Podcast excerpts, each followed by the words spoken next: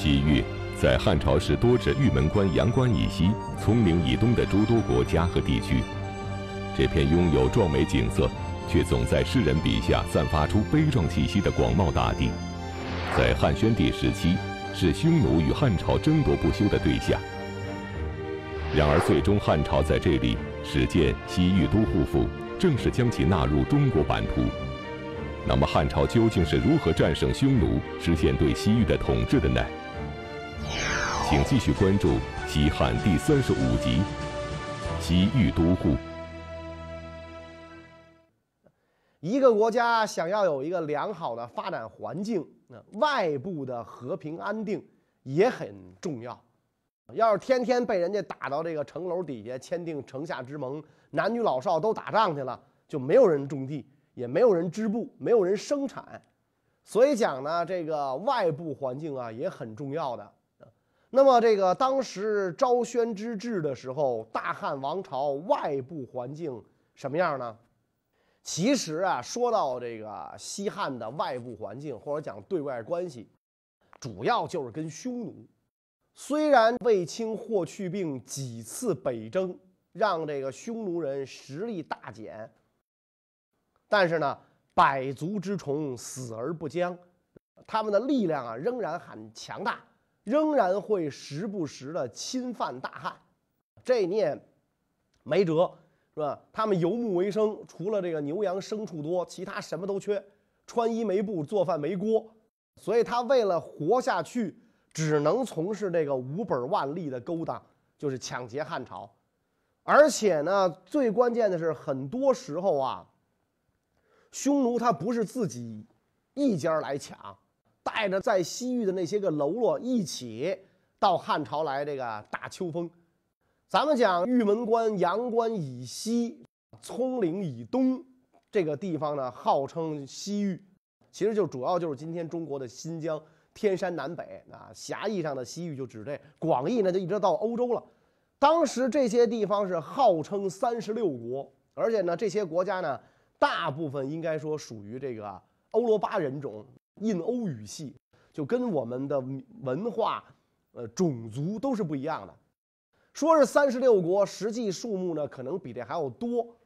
大的呢，这个国家呢可能有个十几万、几十万人；小的国家就是万把来人，占着几个小城池，规模跟我们可能现在稍微大一点的村庄差不多，是吧？因为这个那边沙漠多嘛，啊，沙漠当中分布着点点的绿洲，那当时的这个绿洲的面积呢，可能比现在大，不像现在，因为生态环境越来越破坏。所以那会儿大概一个绿洲上分布了那么一个小国家，这些国家很多都受到匈奴的奴役和摆布。嗯，匈奴呢，在这个西域设置同蒲都尉，那你听这名字就知道匈奴对这些国家是啥态度，就像对待这个同仆就奴仆那样，一使西域诸国。在这个西域三十六国当中，啊，有一个乌孙国。汉朝曾经把这个解忧公主嫁给了乌孙王。到了汉宣帝的时候，解忧公主呢就向这个天子啊上书，说匈奴接连派遣大军袭击乌孙，而且呢还派使臣来对乌孙讲说速将汉朝公主交来，企图断绝乌孙跟汉朝的联系。因此呢，这个乌孙王啊愿意派国内精兵五万。全力抵抗匈奴，请求天子速派兵来救公主和乌孙王。在这之前，匈奴也曾经几次侵扰汉朝边塞，汉朝也正想出兵征讨，看到乌孙国有意跟自己联系，所以呢，汉宣帝本始二年，汉朝派遣五路大军出塞。北击匈奴，然后当年跟苏武一起出使过匈奴的常惠出使乌孙，不过呢，这五路大军呢都没有取得什么效果，倒是这个汉朝的外甥乌孙王亲自率领了自家的军队五万，跟常惠呢一起进入到了匈奴的地盘上，攻至匈奴右谷黎王王庭，俘虏了单于父亲那一辈的贵族。和单于的嫂子这些人在内啊，一共是俘虏了这个四万人。缴获了马、牛、羊、驴、骆驼七十多万头，这真是一大笔的这个财富。所以乌孙国呢，就把他们这个裸获的这些个人畜全部留下自用，畜生可以用，人可以当奴隶。常惠也因此而封侯。乌孙国这一次对匈奴的攻击啊，让匈奴民众大量的伤残逃亡，在这个长途迁徙中死亡的牲畜啊不可胜数啊。我们知道这个游牧民族，他的衣食住行都依赖于这些牲畜，所以死了这么多牲畜，这个对他的这个经济是一个致命的打击啊。所以匈奴跟乌孙国之间的仇恨呢就更深了。这次在乌孙和汉朝的联手打击下，匈奴政权实力大减。然而，汉朝并没有就此放过匈奴，而是着手收服匈奴在西域的附属国。第一个出手的对象就是龟兹。为什么汉朝要首先针对龟兹？龟兹与大汉王朝之间又有着怎样的渊源呢？龟兹是西域北道诸国之一，国都在盐城。就是今天的这个新疆库车附近，人口八万多，号称是拥兵两万啊，可能那个也有点游牧民族全民皆兵的那个意思。汉武帝通西域之后，龟兹夹在西汉和匈奴两大势力啊，两大强国之间，所以经常反复啊，而且呢还不断的这个袭杀汉使啊。汉昭帝元凤年间。这个汉使傅介子出使大渊，途经龟兹，曾经就责问他的国王：“你为什么这个袭杀大汉使节，是吧？你小子是不是活腻了？”龟兹王就向这个傅介子啊谢罪。等到傅介子从大渊返回，龟兹王告诉他说：“匈奴啊派往乌孙的使者也返回了，也住我这儿了，啊，你你你看你看咋整，是吧？”傅介子就率领随从的这个。军力啊，就把这匈奴的使臣啊给宰了啊！就这那个时候，汉朝的使臣也都很有血性啊，一般都是武将啊，或者这种呃招募那种侠客这种人啊，把他们给宰了。然后呢，汉昭帝采取大臣的建议，就让那个在汉朝做人质的汉弥太子赖丹为校尉，在轮台这个地方屯田啊。这个汉弥太子为什么在这个汉朝做人质呢？这就得说到当年李广利给汉武帝求汗血宝马，然后这个破大渊回军途中经过这个汉弥国，恰逢赖丹要去龟兹当人质，李广利就派人责问龟兹王，说你哪配让别的国家的王子在你那做人质啊？龟兹王吓得那那我不要他，您带走吧。所以这个李广利就把赖丹带回到了这个长安。这个，因为赖丹等于在长安待了这么多年嘛，啊，算是这个汉朝的贴心人、自己人了。所以这一次，他作为大汉的校尉，率军在轮台屯田。当时的一个龟兹贵族叫孤意，就跟龟兹王讲了，说赖丹啊，现在是汉朝官员，他逼近龟兹屯田，一定会对龟兹造成威胁。龟兹王呢，就听从了这个孤意的建议，派兵就把这个赖丹给杀了。杀了之后，龟兹就害怕了，哎呦，是吧？因为毕竟这个这个他现在不不不是汉弥国太子的身份了，是吧？他现在是汉朝的这个校尉，不是说我们小国之间互相攻杀了，所以他一害怕，就上书汉朝廷谢罪。他谢罪，西汉没有立即出兵。到了这个这一次是吧？汉宣帝本始三年，这个常惠带着五万乌孙兵大破匈奴，回朝途中就向朝廷上书，要求把龟兹给灭了。你这个让龟兹为这个赖丹偿命。皇上没表态，大将军霍光就当时就告诉这个常惠，那说你啊见机行事，你看怎么合适你就怎么干。于是常惠就调集了这个四万七千大军，三面围攻这个龟兹。龟兹王大为惊恐啊！啊，来了四万七千人马，他全国才八万人口，急忙遣使向这个常惠讨饶啊，说杀赖丹的不是我，是前一任国王，那已经挂了啊，听信贵族孤意的谗言干的事儿跟我没关系，并且呢绑着孤意来见常惠，常惠就把这孤意给宰了啊，然后就罢兵了啊，就罢兵了。当然这已经大军压境，把龟兹国压服了。然后龟兹王就娶了这个乌孙王跟解忧公主生的女儿做夫人，好几代龟兹王多次入汉朝跟汉朝和亲，诚心臣服于汉朝。包括龟兹在内的西域诸国坐拥绿洲，农业手工业相对发达，因此匈奴一直将西域作为掠夺财富、交换生活必需品的后方基地。乌孙和龟兹相继亲附汉朝后，匈奴失去了部分生活来源，这让匈奴十分焦躁，决心报复。那么，匈奴会做出什么事情？结果又会怎样呢？汉宣帝本始三年冬天，匈奴单于亲率精骑数万袭击乌孙，啊，你小子跟着你岳父打我，现在看我怎么收拾你！单于经济出动，俘获了不少乌孙国的老弱百姓，把乌孙确实打得够呛。但是呢，匈奴人实在是点儿背，也许他猖狂了上千年，天要亡他。正准备退兵的时候，天降大雪。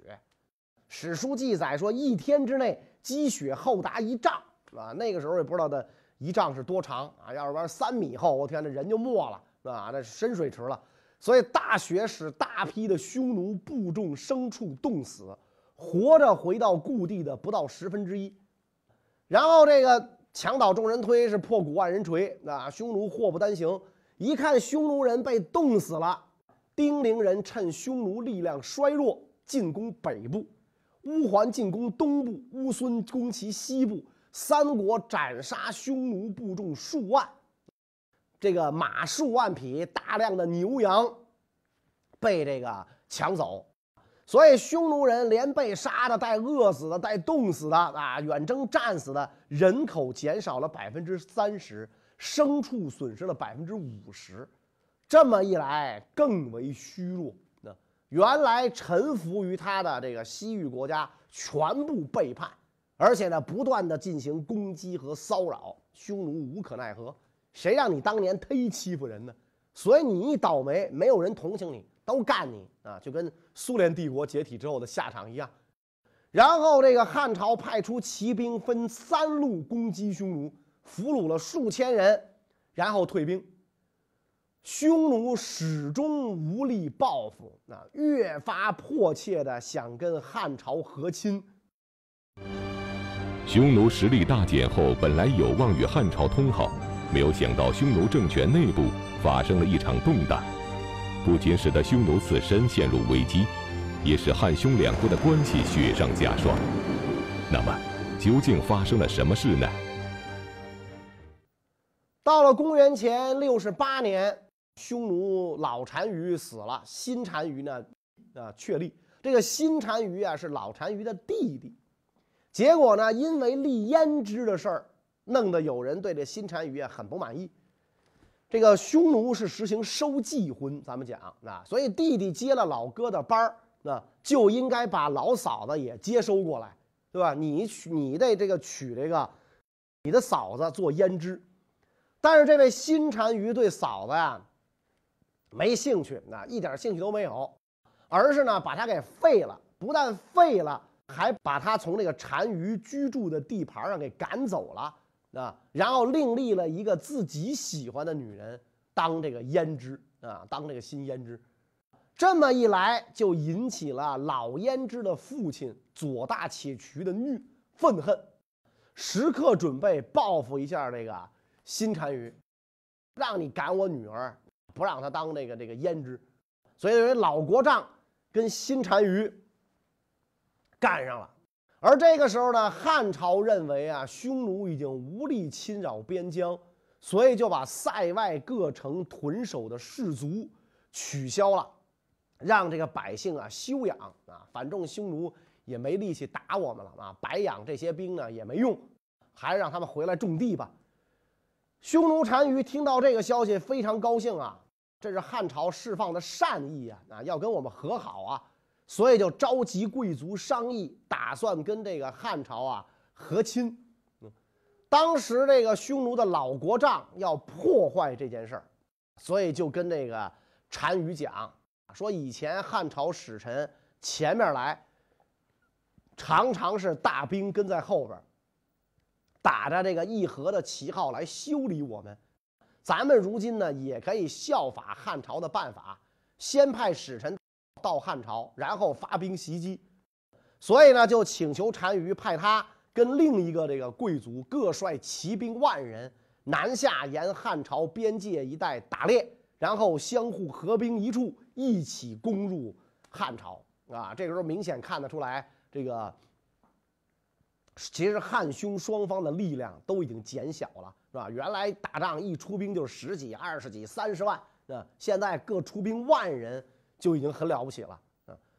但是呢，匈奴两路大军还没有到达汉朝的边塞，就有三名骑兵奔降了汉朝啊！不知道是跟长官发生了什么冲突，就逃到汉朝归降，报告了匈奴的入侵阴谋。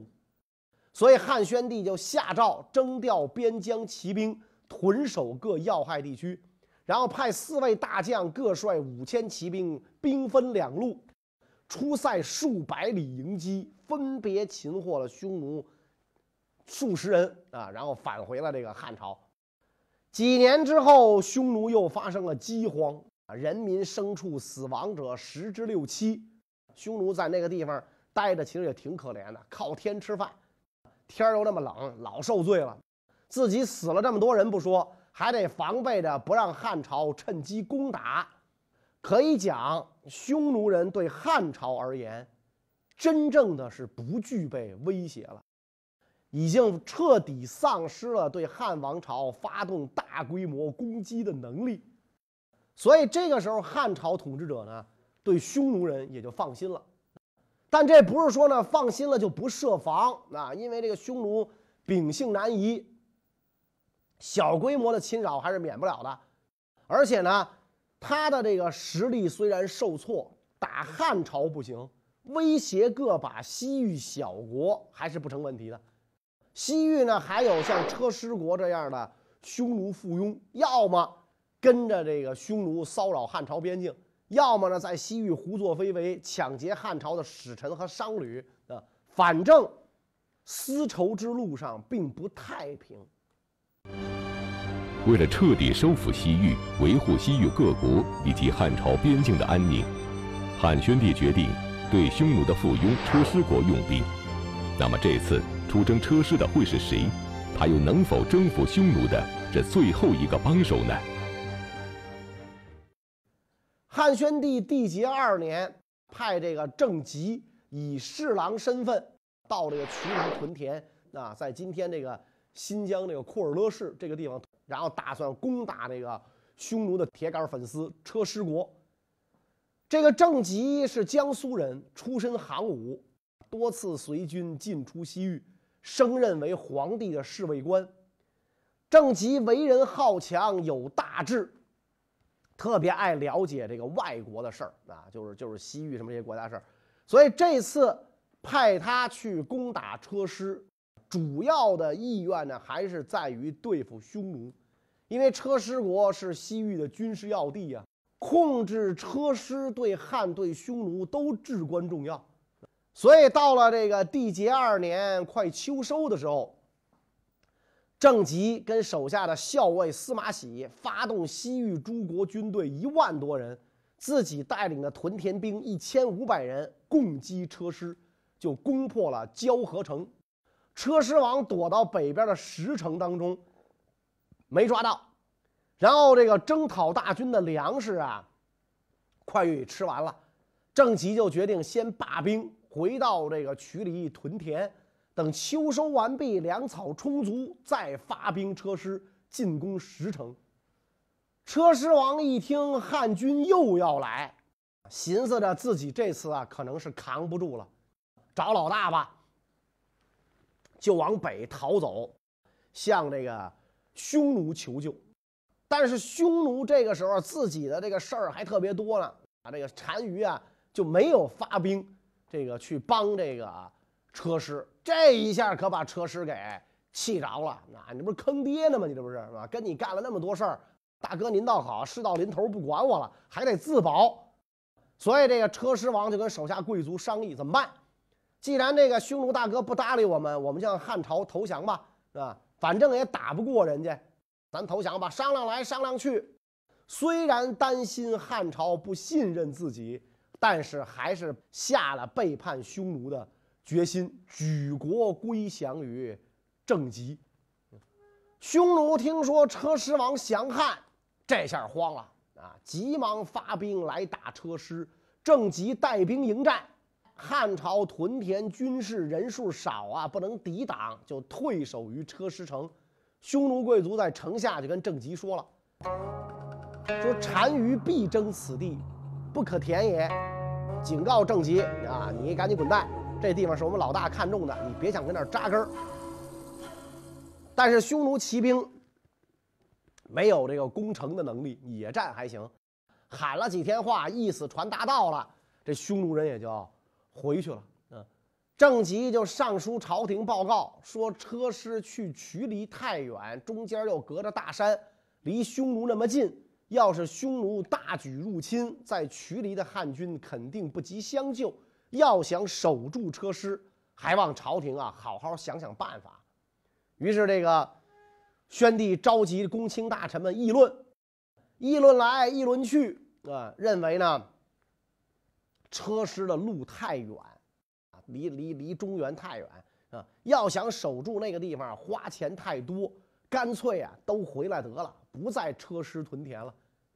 那个时候往西域运一斤粮食啊，这个运粮的人在路上要消耗十九斤啊。所以为什么你看往那儿这个驻兵就几百人啊，成千上万的要驻，那中原的粮食不够不够吃了。郑吉因为在这个渠里跟车师这个地方立了功，所以升了官了，负责护卫塔里木盆地以南、昆仑山以北，所谓南道诸国啊，西域南道诸国的安全都由郑吉来罩着。与此前匈奴对于西域诸国的掌控方式不一样，汉朝政府更加注重经济交融以及政权机构的建设。打破了西域地区各自为政、无所统一的状态，相比之下，统治更为稳固。然而，郑吉统辖南岛诸国时，匈奴在西域仍然有残存势力。那么，究竟汉朝是如何征服整个西域，最终设立西域都护府的呢？到了这个汉宣帝神爵二年啊，也就是公元前六十年。匈奴单于死了，诸王争权夺位。当时呢，住在匈奴西部的日逐王是单于的叔伯哥哥，身兼驻西域的同普都尉，身兼同普都尉，驻扎在单齐一带啊，苛捐杂税，长期压榨西域诸国，所以他深感单于一死，内部相互倾轧日甚，匈奴国势是日趋衰败。他在西域的统治啊，也是危在旦夕，又想到呢，自己在匈奴诸王之中，不是单于的嫡系，就更加倍觉力单势孤，弄不好啊会被别人吞并，所以呢，就找了一条自新之路，准备归顺汉朝，就派出使臣呢去跟郑吉联系，这个。郑吉得信儿之后，喜出望外啊，就准备呢去迎降啊，就准备这件事儿。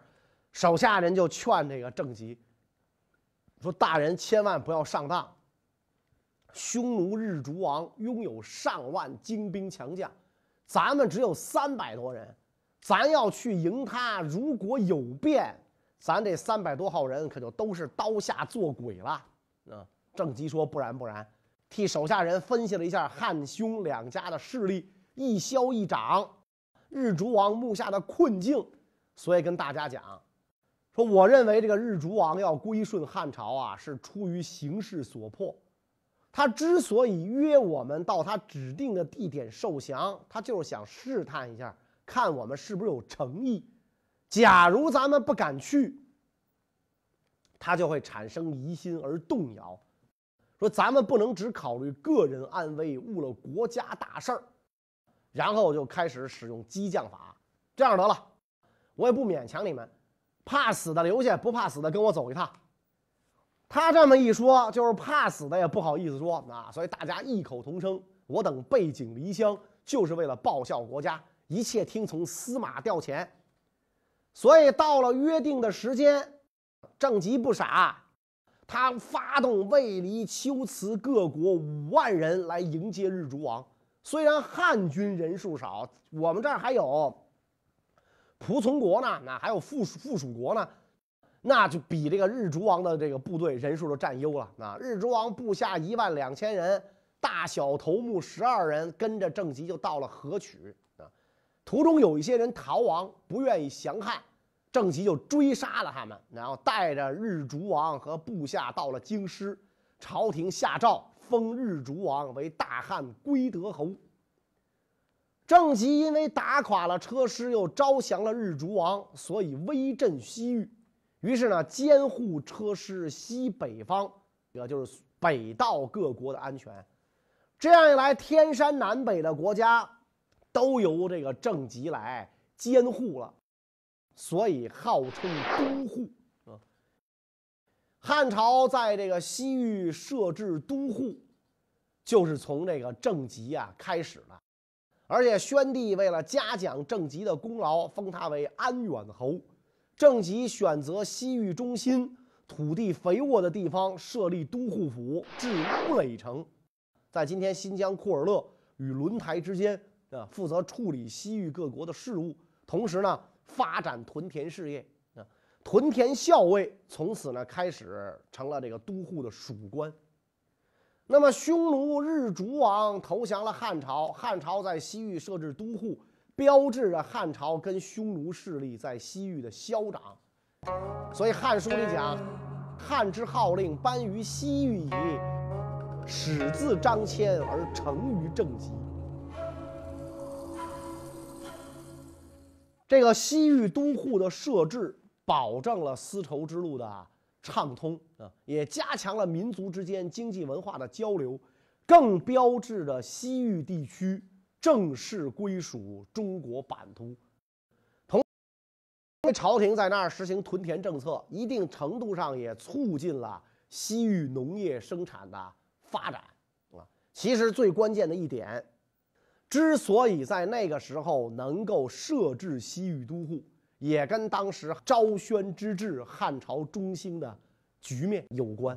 那么，这个昭宣之治都有哪些方面的表现呢？关于这个问题呢，我们下一讲再讲。谢谢大家。